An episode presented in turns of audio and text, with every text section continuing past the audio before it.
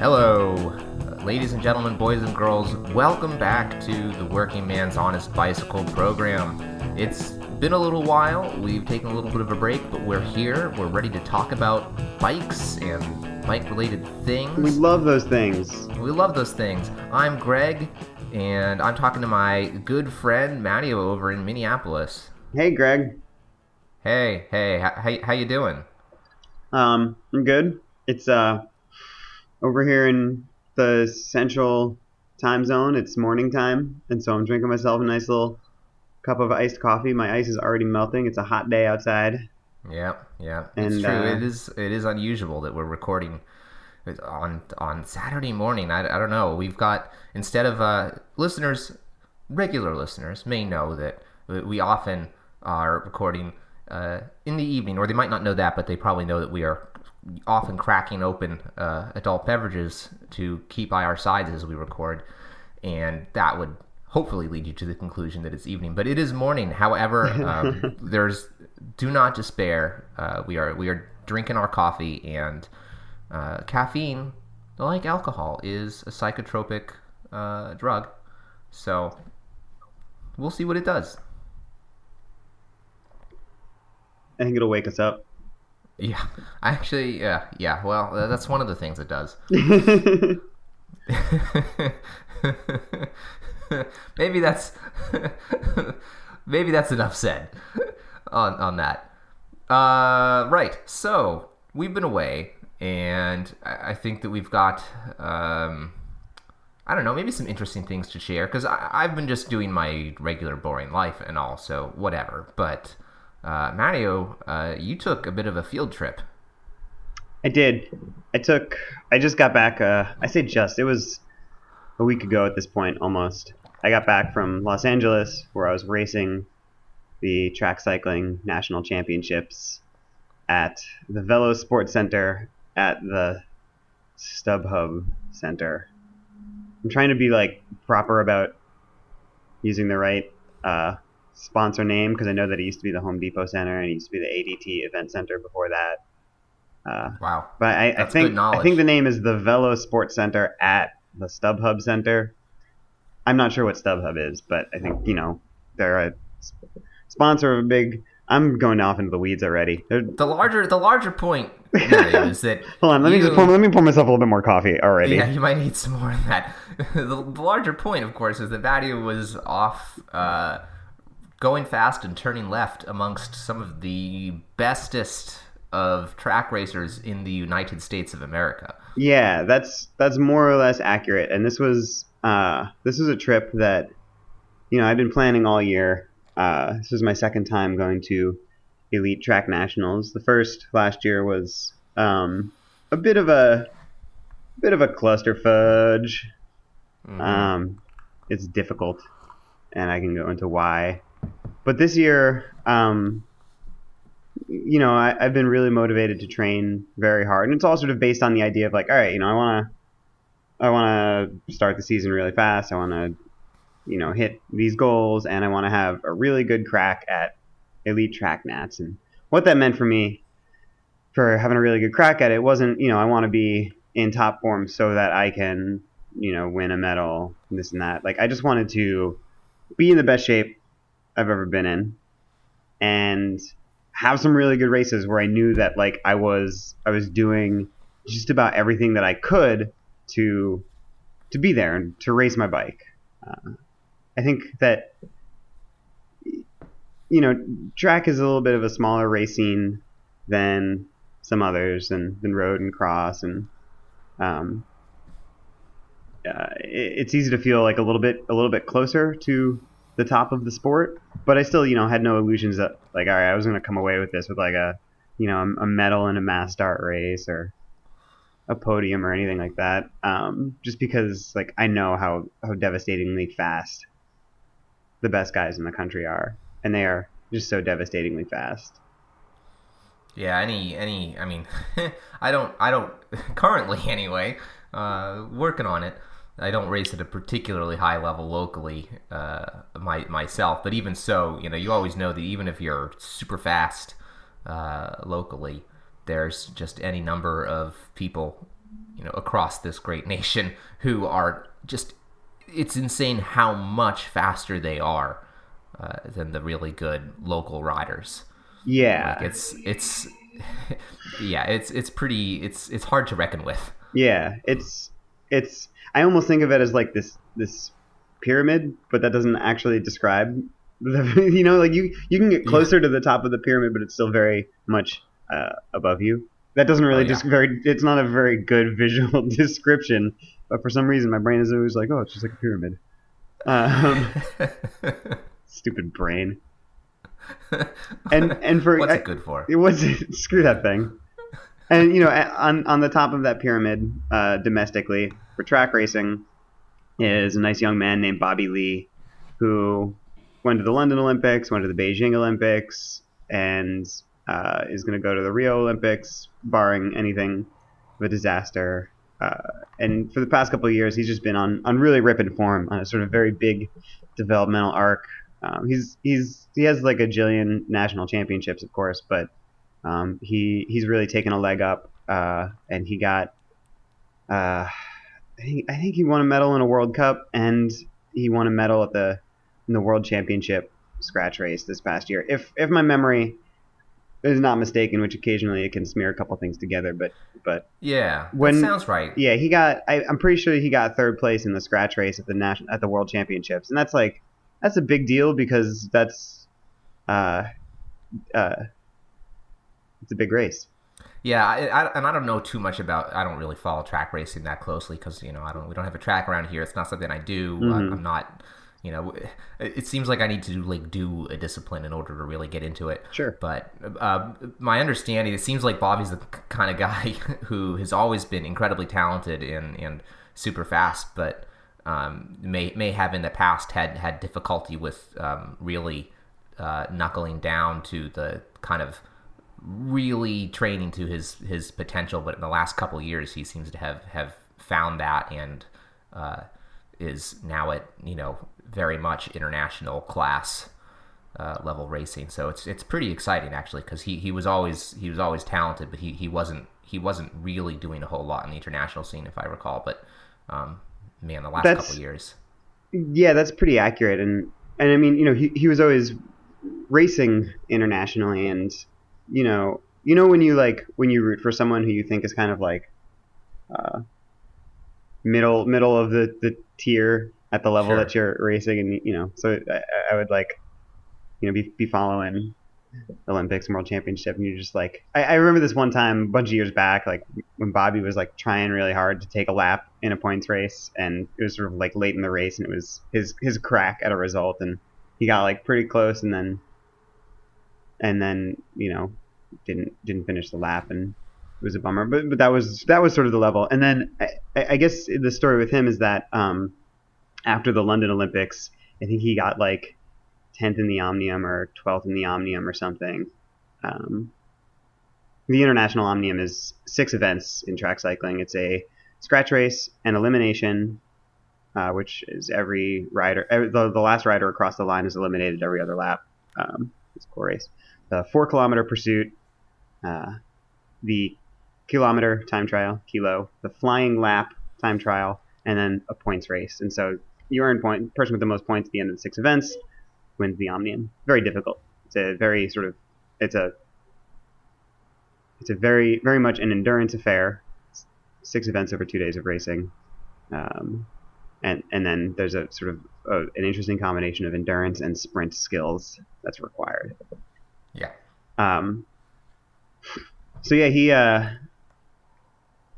I, guess his story is, you know, he had uh, a respectable result at London. He came back and he was like, "All right, I want to like go to Rio and like really do this." And so there's there's this article floating around about this, and you know he he works he started working with a new coach who is like, "Oh my gosh, are you kidding? He's he's never done more than two workouts a day. Like, wow, we we this up and we can really start to make some progress." uh, so you know, Uh, we're- I, I remember I remember noticing day. this when um after what happened like like after the national champ so he was fast for the national championships last year and then there was this domestic event the Los Angeles Grand Prix in like November And I remember like looking at his pursuit time at that, and I was like, "Holy crap! What the hell just happened?" And then he went to the next like track World Cup and just like just destroyed it. Yeah.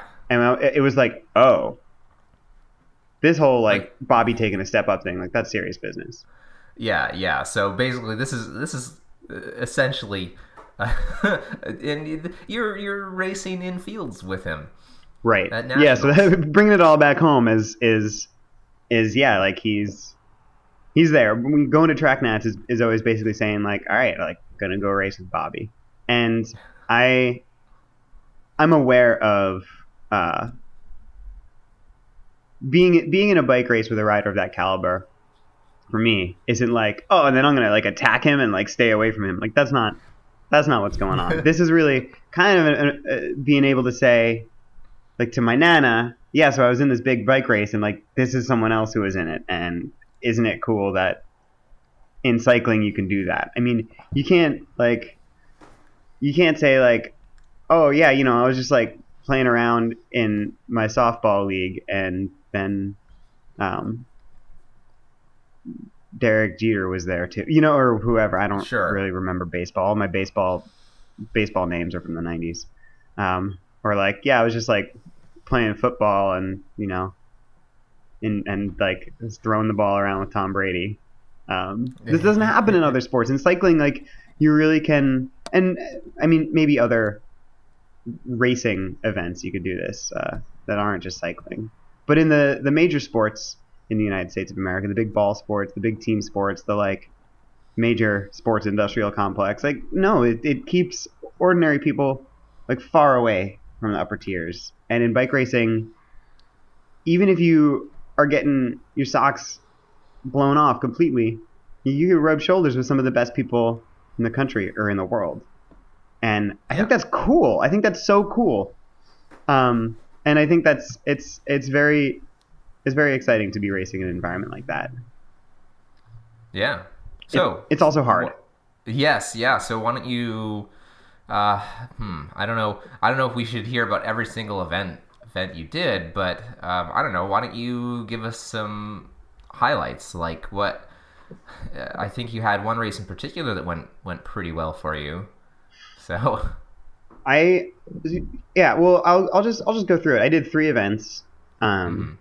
which wound up basically being six races because uh, at track nats. So a velodrome, the the Velo Sports Center in Los Angeles is a 250 meter velodrome, and it the turns are banked at 45 degrees, and it's considered slightly a cigar shaped track. So it's it's kind of long and thin with tight turns.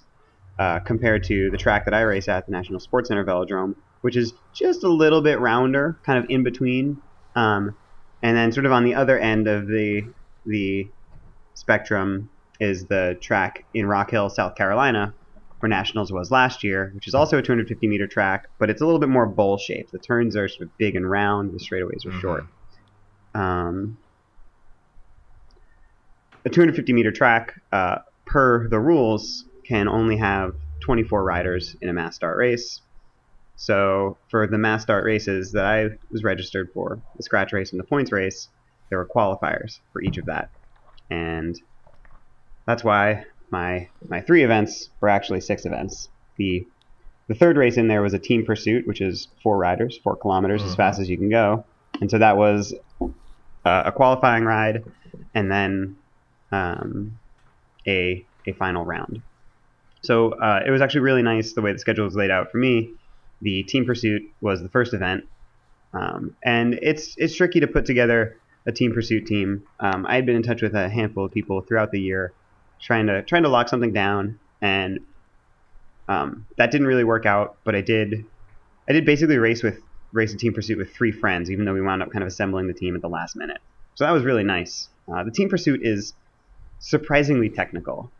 Uh, it's a really cool. It's a really cool event. Um, it's much cooler than I don't know than it seems. You know, the idea of like, oh, I'll just do like it's kind of like a team time trial or whatever. But well, this is where I would I would advise uh, I would break in and advise listeners to uh, go onto YouTube and and do a search for you know Team Pursuit, uh, you know Velodrome or or Olympics or or whatever wherever they uh, some to find a, a video of international level competition at, at, the team pursuit and and just kind of sit and watch and, and be amazed. Yeah, and and like if if you feel so inclined, sit there with a stopwatch and like figure out how long their laps are, and then just do the calculations of how fast they're going, and then pick your jaw up off the floor. Oh yeah, yeah. So we well, we didn't go we didn't go quite that fast. Um, well, you know, you, you you do what you can. You do what you can. You do what you can.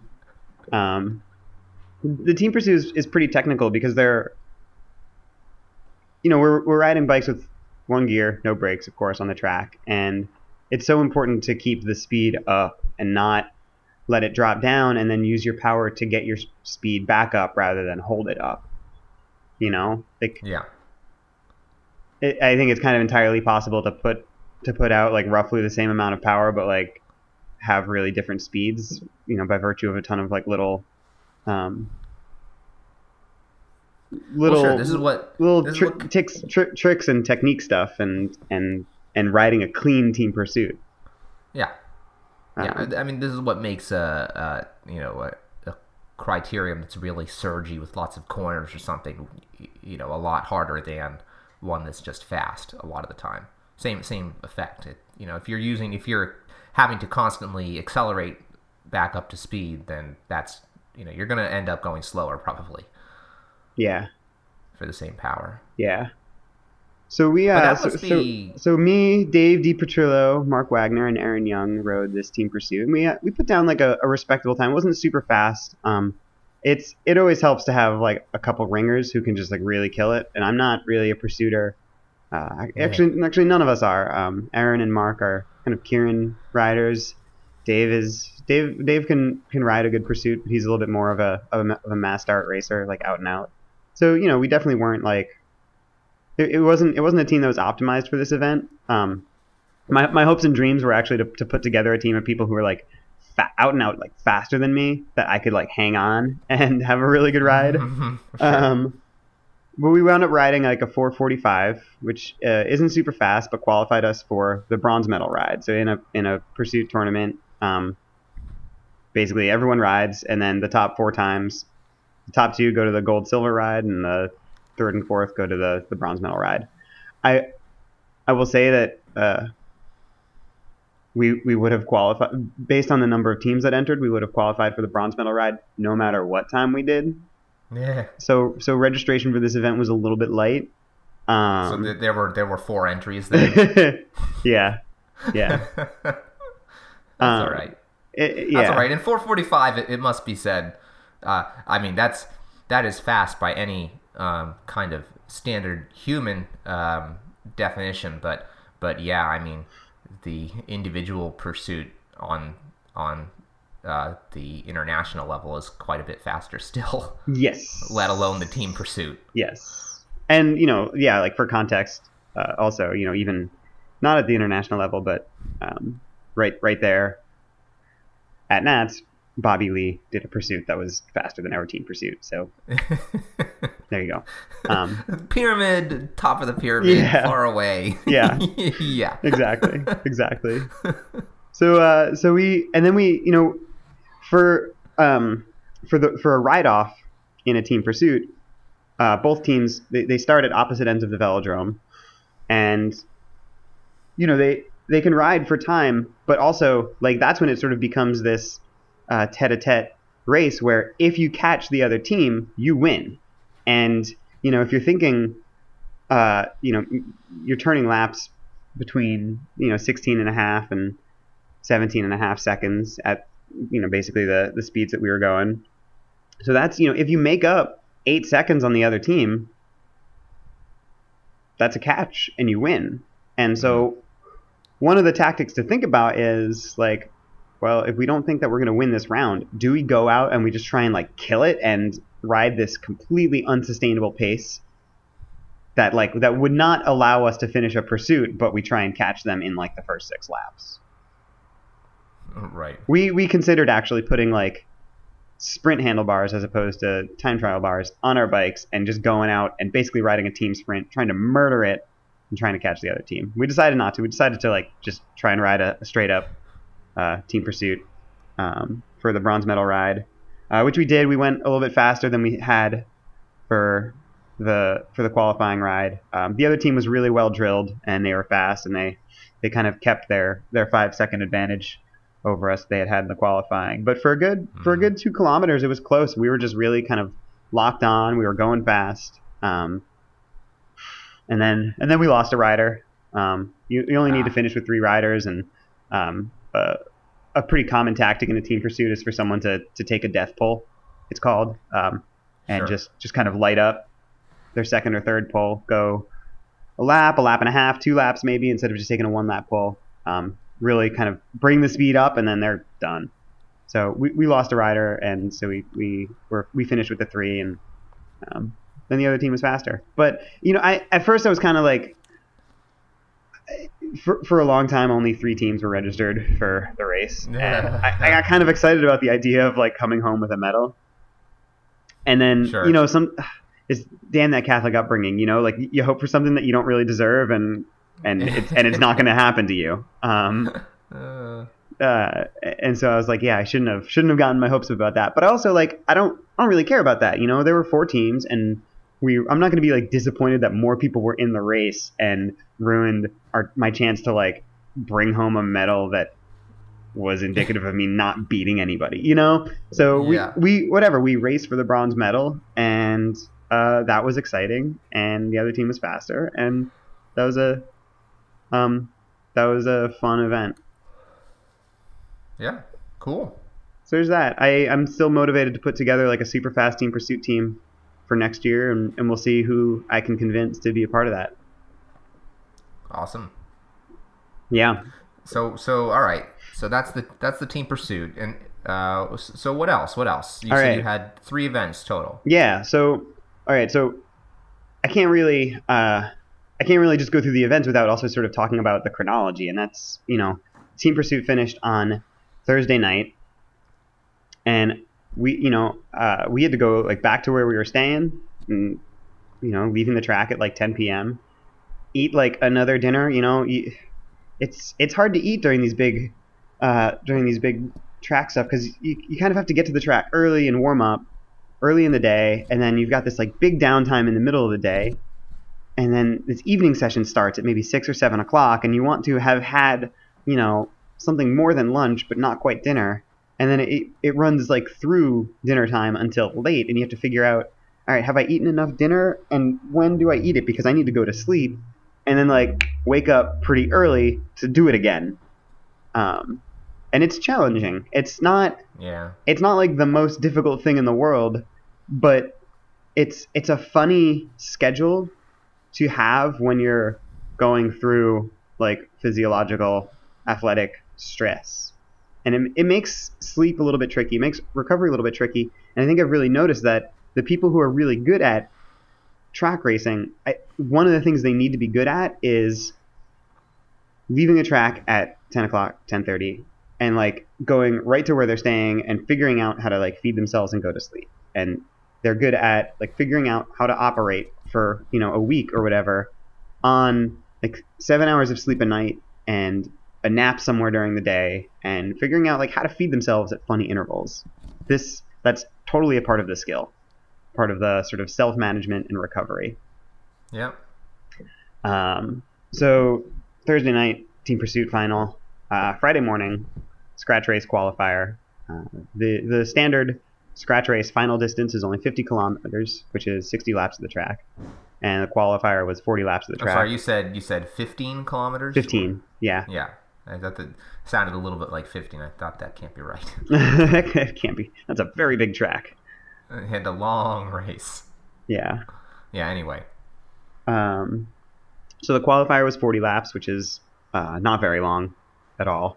Um, the scratch race, uh, a scratch race in track cycling just means a race with a finish line. So it's it's kind of like a super short crit on a track. Maybe maybe that's a mm-hmm. decent description. Uh, 15 kilometers is, is quite short. Um, it's very much a under way under 20 minute long race, uh, and accordingly, it's fast. If you can imagine Um, I don't. Yeah, like a like a, a very short crit. Nah, that's not even a that's not even a particularly good. But you can imagine that you know the the the shorter the event, the faster it's going to be. Um, and at, at, at yeah. some at some competitions, uh, sprinters will enter scratch races. They'll put on a big gear and they'll just try and roll it until the end, and then like launch a sprint. Um, I and I think of the scratch race as being kind of a, a an event where it's it's possible to have it be this like this showdown between sprinters and enduros, um,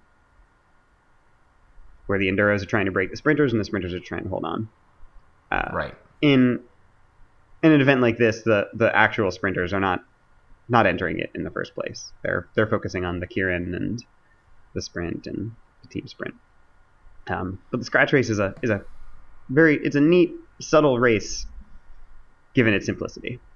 Uh, so uh, I raced the qualifier. Um, my goal this is a, this is a good a good point to talk about like what what I wanted to get out of track nats. Um, and in order to do that, I should frame it by like backing up to the previous year when um,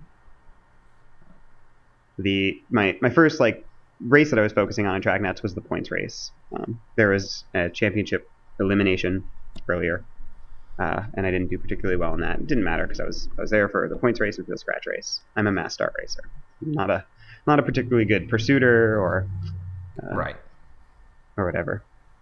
So uh, last year in the points race, South Carolina in August has hot weather. It is known. It is. It is known. It is I, known. I, I done my time in the South. I know what it's like. Yeah. And so, you know, sure, there were morning sessions and evening sessions and no racing in the afternoon during the real heat of the day, but like that only did so much. It doesn't. It doesn't cool in the. Okay, so. Um, I, I, I- will give some, just some additional extra flavor. Yeah. I don't know where our listeners are from, but in in I would say most of the United States, uh, in the more northerly kind of climates, that you know it'll get hot in the middle of the day. Um, even here in in the Great White North in Massachusetts, it will get quite hot. But then the sun starts to go down, and uh, it, things cool off very rapidly after about I don't know 5 p.m. Um, 4 4 or 5 p.m. Uh, in in the South, that just that does not happen. And Uh, it almost feels like okay, so the the like heat of the sun, the the sunshine on your skin element is taken away, and it just feels like this like humid blanket is wrapped all over you. Yeah, it's rough. It's pretty bad. It, bad. And it, it will be. You know, I've done I've done criteriums at uh, you know six thirty, seven o'clock uh, in the evening. Um, the sun is very low. Uh, and it's still you know 88 degrees out so uh, it's not it's not fun so that's that's a very difficult um, environment to race a bike in, especially if you're coming from you know having been having been doing I, I imagine uh, weekend sorry not weekend weeknight uh, races at the National Sports Center Velodrome in Minneapolis under the lights. you know, mm-hmm. in the evening where probably it's cooling down into the 70s or even high 60s a lot of the time. Not not so much, not really until like late August and September, but it's certainly it, it's certainly like fairly moderate hot yeah, it's, temperature. It- it's mild. Minnesota can certainly get hot, and we certainly have some like some very muggy, humid, hot weather in the summer. But like it's it's not like oh we're up north. It's like pants and occasional hoodie weather in the summer. It's Sure. no, it's it's still sweat your balls off. Yeah. yeah. Um, All right. So that's that's that's the weather background. So maybe we should get back to the actual uh, racing. Yeah. So so points race qualifier in the morning last year again, uh, and um, that's a that's a 80 lap, 20 kilometer sprints every 10 laps to earn five, three, two, and one points to the first four finishers in the sprint. Uh, if you lap the field, you get 20 points. That's those are the basic rules of the points race. Mhm. The qualifier is 20 kilometers, and the final is 40 kilometers, and that's a pretty long race for a track race. Uh, um, most of our listeners are probably a little bit more familiar with criterium. So, like, imagine a crit where you're sprinting every three minutes. Imagine like one of the hardest crits that that you've done. You know, 50 minute long, and every lap or lap and a half or two laps on that crit, there is some like full on preem sprint or something. That's what that's what a points race is like. So I'm gonna I'm gonna try and tell the the context part a little bit a little bit faster so I can get to the what happened this year. Right. Last year I qualified for the final and I was really proud of that because I didn't know if I would. Blah blah blah. Um, something like five people took laps solo in the qualifier, so I had to like I had to like Oh. earn points in order to to get the top 12 to advance to the final race. And then in, in the final race, like I was staring down the barrel of a 40 kilometer points race, and it was hot, and I was having a hard time recovering already, and and the race was hard and fast, and maybe halfway through the race, I just started entering survival mode, and I was just hanging out like at the back of the pack, and there was racing going on up front or like something. I don't really know, but it was like just hard for me, and. Yeah. I, I only lasted 130 laps of the race. I didn't finish the race. At some point, I lost a lap, and then I was like still like sort of on my own, not like not like I was in a group that was lap. Like I just lost a lap on my own. And then at some point, I just decided to like get back in the group and kind of keep keep riding, keep racing. And then at some point, like there was this this this acceleration, and I just like hopped on the wheel, and I looked up and realized that I was on Bobby Lea's wheel, and I was like, oh Yeah. crap! And he was he was on his way, like through the group that I was in to like complete a lap on the group that was like I don't know a quarter of the way up the track or, or something like that, and and you know my gut instinct you know wheel goes by you get on it and you think like I have to hold this wheel I don't want to just like let a gap open right because that's that's a jerk thing to do is if if it's strung out in single file and you just like detach and you let a gap open and all the people behind you you just totally screwed them. And so I was like, yeah, I just gotta hold this wheel, gotta hold this wheel, gotta hold this wheel. And I realized that there was nobody on my wheel. And then I realized that I was like totally blown and like, what was I doing? And I just, I fully blew sky high and I just dropped out of the race. So, Yeah. so, so this year, like, I wanted to uh, qualify for the scratch and the points race finals, and I wanted to finish both finals. Those were my goals because I didn't finish the points race final last year, and I was so blown, and I had such a hard time recovering between like the weather and the difficulty like sleeping and eating and with that all that schedule stuff that I was talking about earlier. Um, I wanted to do it right, and I wanted to be good at it, and I just wanted to like finish the damn races. So, uh, So. so so this year, scratch race final, uh, or scratch race qualifier. Um, I rolled in tenth place, fairly comfortable, fairly easy, great. Um, and then got to got to like sit around and rest and recover and eat some stuff and think about the final on Friday night. And the the final started, and it was fast. It's a 15 kilometer race, like I said, not super long, um, quite fast. And one of the things that I do when I'm racing above my head is I think race like you're afraid of getting dropped.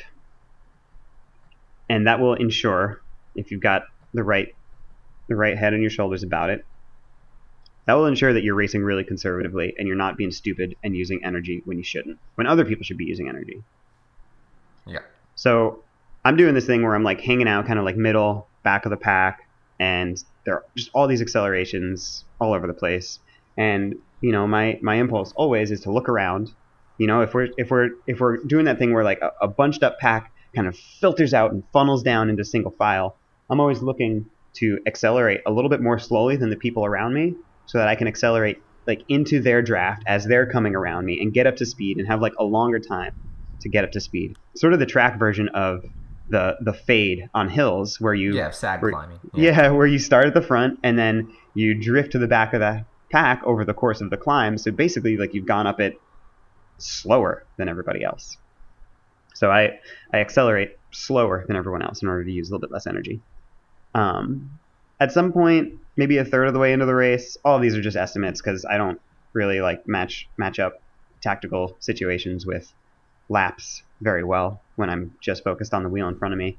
But uh, four riders slip away. Um, I don't remember which four, but I remember like looking up the road and seeing kind of the right kits and thinking like, all right, that's a that's a respectable move. Um, we chased and we chased, and then we brought them back, and then like like right next to me, uh, Bobby attacks, and I, I again I don't remember exactly where in the race it was, um, but he went solo, there, there and there was a, a furious chase. I'm pretty sure he was solo. He could have been with somebody else, but I'm pretty sure he was solo. Sure. And there was a furious, furious chase that was fast. And on the track, kind of the way it works, and this is sort of similar to stuff on the road, is that you know there's there's the people who are there like fully enthused and committed to the chase at the front, and at the back there's just like a little bit of chaos and gaps opening and people getting blown And panic. and pan- Yeah. yeah. panic and it's you know the difference between you know on the track and the road on the track it's it's there's 20 something riders and it's just single file and on the road at some point there's a bubble back there it's it's pretty rare that you've got like single file like all the way like dozens and dozens and dozens and dozens of people deep in a road race Yeah. um, on the track it was it was pretty much just like single ass file and and it was hard because yeah at, at the back gaps were opening because riders were just getting blown by the relentless speed of this chase. And again like a lot of my race was was figuring out like when and how i was going to jump around these gaps. And it was hard you know because it's just closing gaps at well over 30 miles an hour. And it just added up and it added up and it added up. And at some point this is like one of the things that i remember most about the race. At some point i thought that's it. That's the last one. I am blown. I can't close any more gaps or deal with any more accelerations right now. And right at that moment i'm not sure what happened up at the front but the pace eased for like a straightaway for like 100 meters the pace eased and that right there was the moment when like i was able to recover enough that i knew i would be able to finish the race and it just came so much at the perfect time that it actually made me feel pretty good about myself because i was like all right i was at the end of my rope like right there right in that last lap and so was Hmm. everybody else Yeah, So- that's good. yeah. So I, I got comfortable enough to. Uh, there was a, a nice big chunk of laps where at some point in in the, the late middle or the middle late of the race where I was able to kind of get into that, that gatekeeping position where the rotation is happening in front of me, all the chaos is happening behind me, and every time someone pulls off from the chase, I can just like ease up and let them in in front of me. That's just a really nice place to be. It's a little bit some people don't always know what you're doing when you when you let this gap open and tell them to fill it, um, and other people No. know immediately what's going on. And it's good. It's good for everybody. You know, if Yeah. someone who's part of the committed chase, they don't want to go all the way back and have to like work their way through the chaff. Um, Usually the experienced guys know what's going on, but yeah, I think that Yeah. people sure as hell should know what's going on if somebody does that to them. yeah. So that was that was a good that was a good place to be. I think that happened after that like that moment of easing, um, and and while while I was able to like catch my breath, get a little bit of a second wind. Again, this is all happening in like I don't know, 18 minutes or whatever. Like this is not not a lot of time here. Um. While while I was able to like get that second wind, and and got a little bit of like a comfortable few laps in that like gatekeeper position, again, it was just like hard and fast, and I was focusing on the wheel in front of me, and I don't really know what the tactical situation was. I don't remember. Like I said, you know, I wasn't sure if Bobby Lea was away solo or what, um, and I don't know how long he was there for. I'm like pretty sure this is the story that I told myself is that like he was away and we were chasing, Sure. and and then at some point, you know, he came back. I don't really know what was happening. Uh, I was able to put piece a couple facts together from you know some video and and uh, photographs later that you know a couple people were like not far off the front. And, but from from my point of view, you know, when it came down to it, uh, I knew that we were riding into the last the last handful of laps with not that many people left in the race. Um, I couldn't count. Not like I tried and I couldn't, but like I didn't really have the entire mental wherewithal just to be able to like look around and be like, okay, this is a dozen people but it was about a dozen people. Um, and I was just thinking like I just gotta like hold this wheel and ride it in, and like I'm really happy about this result. That's that's what I know. And what I realized eventually happened was with about two or two and a half to go, there was a, a big acceleration from Jacob Duehring and Zach Kovalcik, and that was that was basically like the final sprint was this long sprint that started with this huge fierce acceleration and punched a big hole in the field. Um, and I, I just knew that we were we were galloping after them and uh, and I'm just sticking on the wheel of this one guy, Ian Holt, and I'm thinking like I just want to like ride this wheel in, and I'm happy. And this other really fast teenager from Oregon, Kent Ross, like comes around me, and I thought like maybe I can get on his wheel, and I was just like, nope, you're just riding this in. Like you're, I was just holding on to a fraying rope at that point. Um, and I we wound up you know coming around turn four on the last lap, and I was able to outsprint the wheel in front of me, and I didn't know how many people were in front of me, and all I thought at the end of this race was, I think I got a top ten, and that was just huge for me because you know I wanted to qualify for the race. That was my first goal, and then I wanted to finish the race. That was the second goal, and so a top ten was kind of like, like huge, like bonus. like like all bonus, and like a bonus that I didn't really think that I would be able to accomplish. You know, it was kind of like if if everything goes right for me, I think I could I think I could like maybe like survive and like tail gun and dangle my way to a top 10 and that would be just peaches and cream for old Matteo. And so I got off my bike and Heidi my sweetheart was there like, "Oh, I'm so proud of you. Like that was so great." And I was like, "Yeah, I think like I think I got a top 10. Holy crap, that's awesome." And then like a half an hour later, they put the results up and I saw that I finished in 6th place. I was that's like way more than a top 10. Yeah. And Just off the extended podium. just off the extended podium and like I you know, I'm not I'm not here to pump myself to pump myself up. I I in order for that to happen like like so many things went right, you know, like that that moment when the chase eased for a half a lap, like if that didn't if that happened a lap later, I would not have finished the race, I think. And But you know, I mean, though, though, you know, you, all these things went right, et cetera, et cetera. I mean, that happens at, at you know the the very front of the race too. Like the you know the guy the guy who won the race, you know, would probably say, you know, well, everything went just right. You yeah. know, th- like a lot of things. If this hadn't happened, then uh, you know maybe he would have gotten second or third instead of first. But you know, like it's it's it's further up. You know this pyramid you're talking about, but th- that's I think that's the case for everyone who enters a, a, race who has a shot at a given result. Is things have to go a certain amount of right. So Yeah. I, I think that you you know you, you can take credit. You I- can take credit for being able to exploit the opportunities that came your way.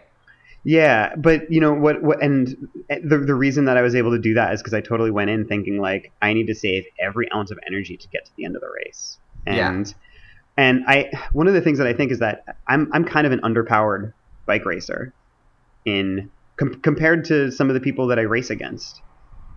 Uh, and I think Yeah. that I I need to have just all these little tips and tricks and maybe like Weaselly all this stuff from the like the Weaselly obnoxious racer playbook in order to save energy to make it to the end and and be able to have uh, an end game that I can do. Um, and I, I really believe, you know, looking at the list of people who finished behind me or who dropped, a lot of those people are faster bike racers than me. But in in this race, this race, I just did like like everything kind of went my way, and sixth place at a national championship event is like hot shit for me. Uh, I feel Yeah. I feel awesome about it, and I feel like it's not entirely repeatable, and I feel like it, it might be you know the the highlight of my cycling career. Obviously, I'm going to work for for Yeah, we'll other for other great rides and great performances, but I don't know if any of them are ever going to look as good on paper as this one does.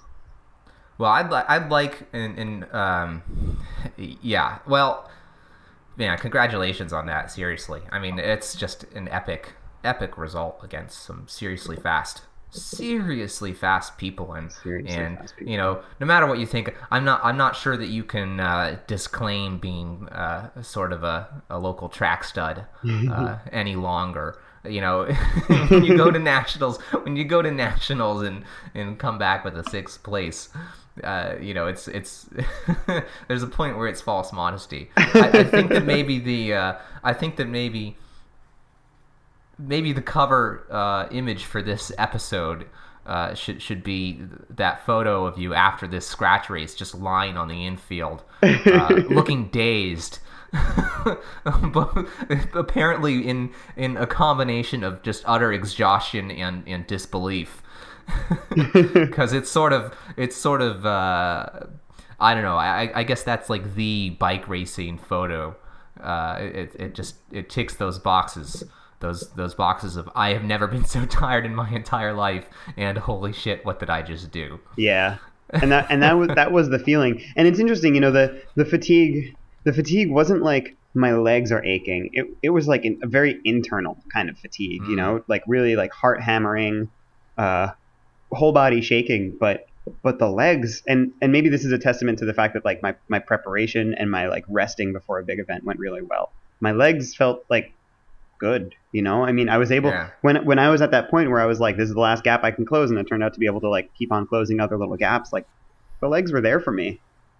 Yeah. Um, so that was yeah. that was that was great. So at that point in the trip, you know, like first mass start race down, unexpectedly good result. I was thinking like, well, I could be buying rounds at the bar right now. Like, yeah, this this trip has been a success, like here and now. But again, like going back to that crazy schedule thing, like we had to go back and like eat and sleep and like sleep. You know, sleep is so important for rest and recovery. Um, and so is time. Like, you know, I, I needed to like cool down and spin my legs out, and then the next morning, like slowly, slowly warm up. Because um, the points race was just boom, like the next day. It was like less than 12 hours later, I was racing the points race qualifier. Yeah. Uh, and and big track races are just kind of relentless. It's just like keep going. There's there's more to do. Yeah, not a lot of time to savor it. Not not a lot of time to savor it. Well, um, we're we're running low on time. Uh, you want to um, just I don't know, kind of give us a, a summation of, of how the points race went for you and and I don't know the trip as a whole. Yeah, so the points race is a is a much shorter story. Uh, the qualifier went well. I was in a group of like I, I like chased down a move or like bridged to a move that wound up glomming on like eight guys and dropping everyone else. So we didn't so much take a lap as we forced a whole bunch of other people down a lap. Um, so that was, was, not an easy qualifier because it was it was hard. You know, we were we were going fast to kind of arm wrestle those other guys. But mm-hmm. it after that, you know, ten laps of effort, and I was able to like chill out for the rest of the race. So I qualified for the points race final. And again, there's like another goal, uh, another another checkbox on that goal list ticked off. But the big one, you know, looming down is 160 laps of points races. And, you know, earlier I, I described it as like the, the craziest crit if there's like a sprint, you know, every less than three minutes, you know? So just yeah. say, just say every two laps, there's like a prime sprint and a crit. Um, and at this point, you know, it's it's the end of three days of racing, and it's the biggest, longest, hardest race, and the one that I'm also emotionally like a little bit daunted about, uh, mm. since I didn't finish it last year. So I think it's a lot easier to get to the end of a fast 60 lap race than to get to the end of a fast 160 lap race. Um, and and pretty immediately, I was hurting, and I, you know, when you a watch pot never boils, and I was just looking at the lap counter, just too much. Yeah. Just too much. Know that feeling. Yeah, and uh, and I haven't entirely like found the words for the experience yet, but I was just like like waiting and hoping and again like like closing all those gaps and just trying to stay there. I did not get myself I, I was close to sprints a couple times where I could have put in a big effort in order to get points, but nope, don't want to don't want to expend energy like that. The the depth of discomfort uh, just started getting like like deeper and newer and more unusual experiences of of deep deep pain in the points race. And I was, mm. it got to the point where I, I just relied on um, what I had told myself earlier. You know, there are these times in, in bike racing or other stuff where you think like, crap, I just want to drop out. I think I'm going to do that. And then you just check the file. What does the file say? No, the file says, I really want to finish this race. I will be unhappy with myself if I don't stay in it. All right, well, you got to do what the file says, buddy. You just stick to the file. that happened. And the other thing is that, you know, when I'm tired, I'm really, really susceptible to suggestion. And a buddy in the race just had a couple words of encouragement for me, like right at the right moment. I don't know if he just like looked at my face or if he looked at like a little gap I left open. And he just said, like, come on, buddy, just keep the racing. Yeah, we're going to do it. And I was like, oh, I gotta keep going, gotta keep doing it, man. All right. Um, that and I saw this guy who I had actually just met. Um, he's the partner of uh, someone else that I know and a coach. and an all around super nice guy. And I saw him on the apron a couple times, and I don't remember if he like said something encouraging to me, or if we just made like eye contact and I interpreted something encouraging. but I was definitely like, oh, Michael thinks I could do it. I gotta keep on doing it, you know.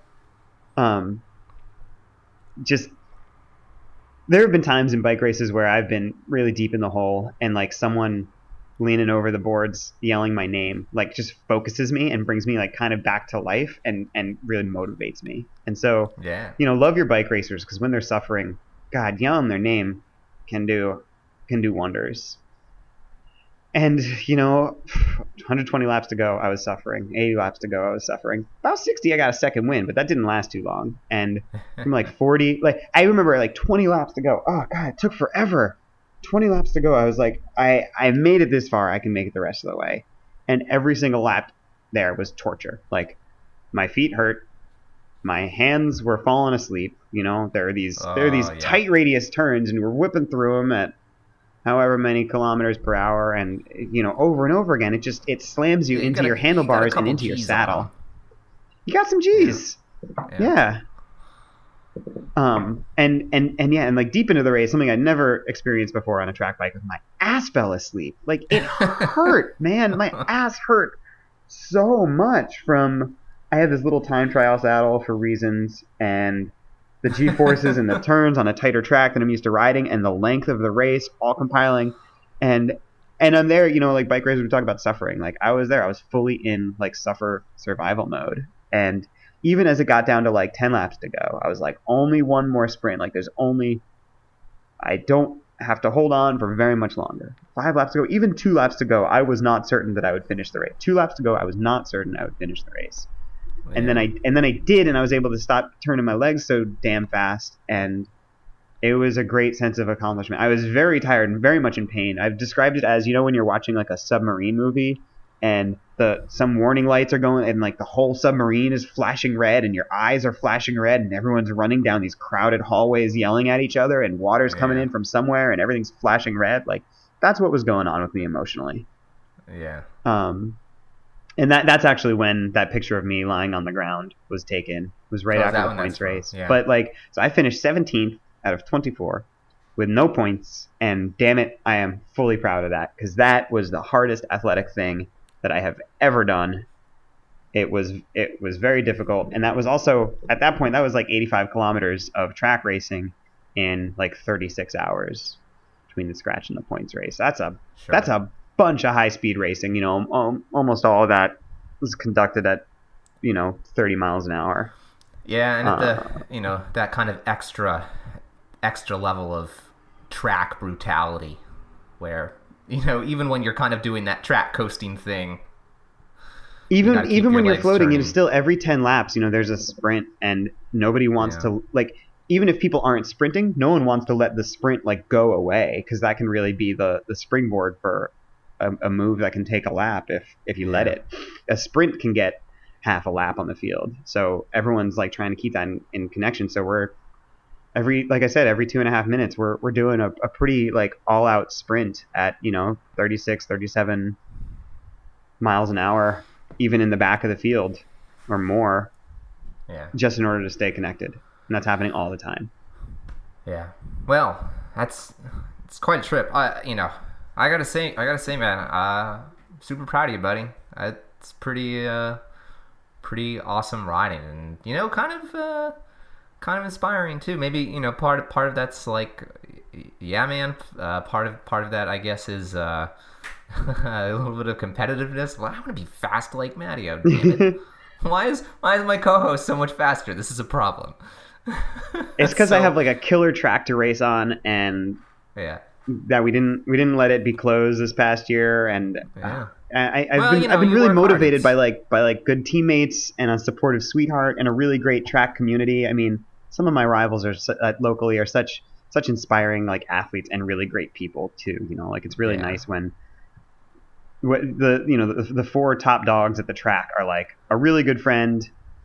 Uh, a good friend who's like a really good friend of some other really good friends and like a total sweetheart and nice guy and then this like like excellent super nice like firefighter sweetheart masters world record holder guy like it's just it's such a happy scene to be racing bikes in, and it Yeah. inspires me to like work really hard and get better and and beat these athletes that I'm that I really admire, and that just that does a lot for me. Yeah. Yeah. Well, th- th- I think that's a show. That's just show. Thanks for. I really appreciate the fact that you know you wanted to like talk about these races with me, and I I, I hope I, I'm a, I, I'm a little bit like cautious about feeling like kind of self indulgent about you know because I did the whole like Twitter, Facebook, Instagram thing about about my trip, and and I'm I'm proud of what happened and and what I did, and I don't want to like tire uh, too many people out with too many too many stories about it. Um, but so I appreciate that you wanted to like sit down and, and hear how it went and and I I'm did, happy. and well, you know, I think that I think that uh, you know track racing's uh, a little fringe, and I think it's you know a nice opportunity for uh, the folks listening to to hear about what it's like to you know to go to a high level event in that discipline uh, and and participate in that. So, Yeah. and I, all- I also just want to like take that opportunity to say that I think people really ought to try racing on the track. Uh, it's really cool. It's uh, tracks are a little bit different, and I know that some people are a little bit intimidated by them. But if there's a velodrome within you know an hour or two of driving distance of you, I think you should take the opportunity to go. You know, there is an intro class. Take it, ride the track. Um, I can almost guarantee you that you can go fast enough to not fall off of it. Uh, it's Mhm. it's such a cool experience, um, and I think it's such a great way to race regularly and to learn how to race. You know, you go to a, a night of track racing and you've got three races, and you get to watch like all the studs have their races too, and so you Yeah. you learn about it. You uh, you can you can watch it happen. You can see it happen right in front of you, and um, and it's it's a it's a totally new kind of racing for a lot of people, and I think it can teach people a lot about racing, and it's it's a ton of fun, and it's also if you're if you're time crunched, if you don't have the time to to get the kind of fitness you need for three hour road races, you know track races are are short and they're dynamic, and there's always something happening. You know if you're racing against 20 people. it- It's it, it, there's there's no like sit around and like noodle around and do nothing until you sprint. It's it's it's like the most exciting 15 minutes of a great crit. Yeah. Um, and it and it's like it's you're there, you know, you're racing in small exciting fields and uh, it's it's it's superb. It's we we've got maybe 25 26 tracks in this country.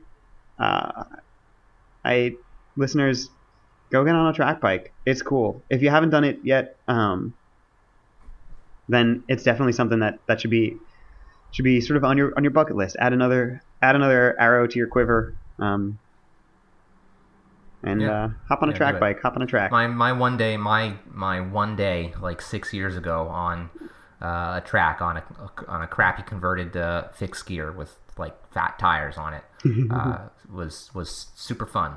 Uh, I'd like to do it again. Um, okay, so I've been Greg and you've been Matteo. yeah. Where can where can people get in touch with you, man? Well, you know, feel free to tweet at me at underscore Mattio. That's M A T T I O on the Twitter. I also got the like, you know, Instagram account if you want to like look at pictures or whatever. But that's not so. That's not so.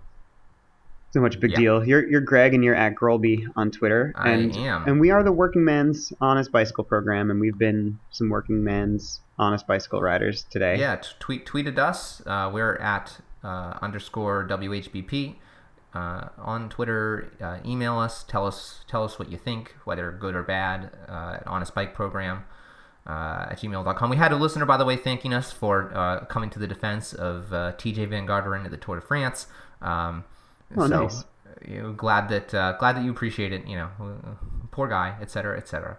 Um, yeah, and uh, you know, leave us a review on iTunes. Helps us out. Yeah. And and, and yeah, I think uh, we'll, you know, and and thanks for sticking with us. And uh, on the off chance that you weren't that uh, excited by the track racing story, so you should have been, uh, we'll be back next week. So we'll see you then. Yeah. Tune in next time. All right. Night, everyone.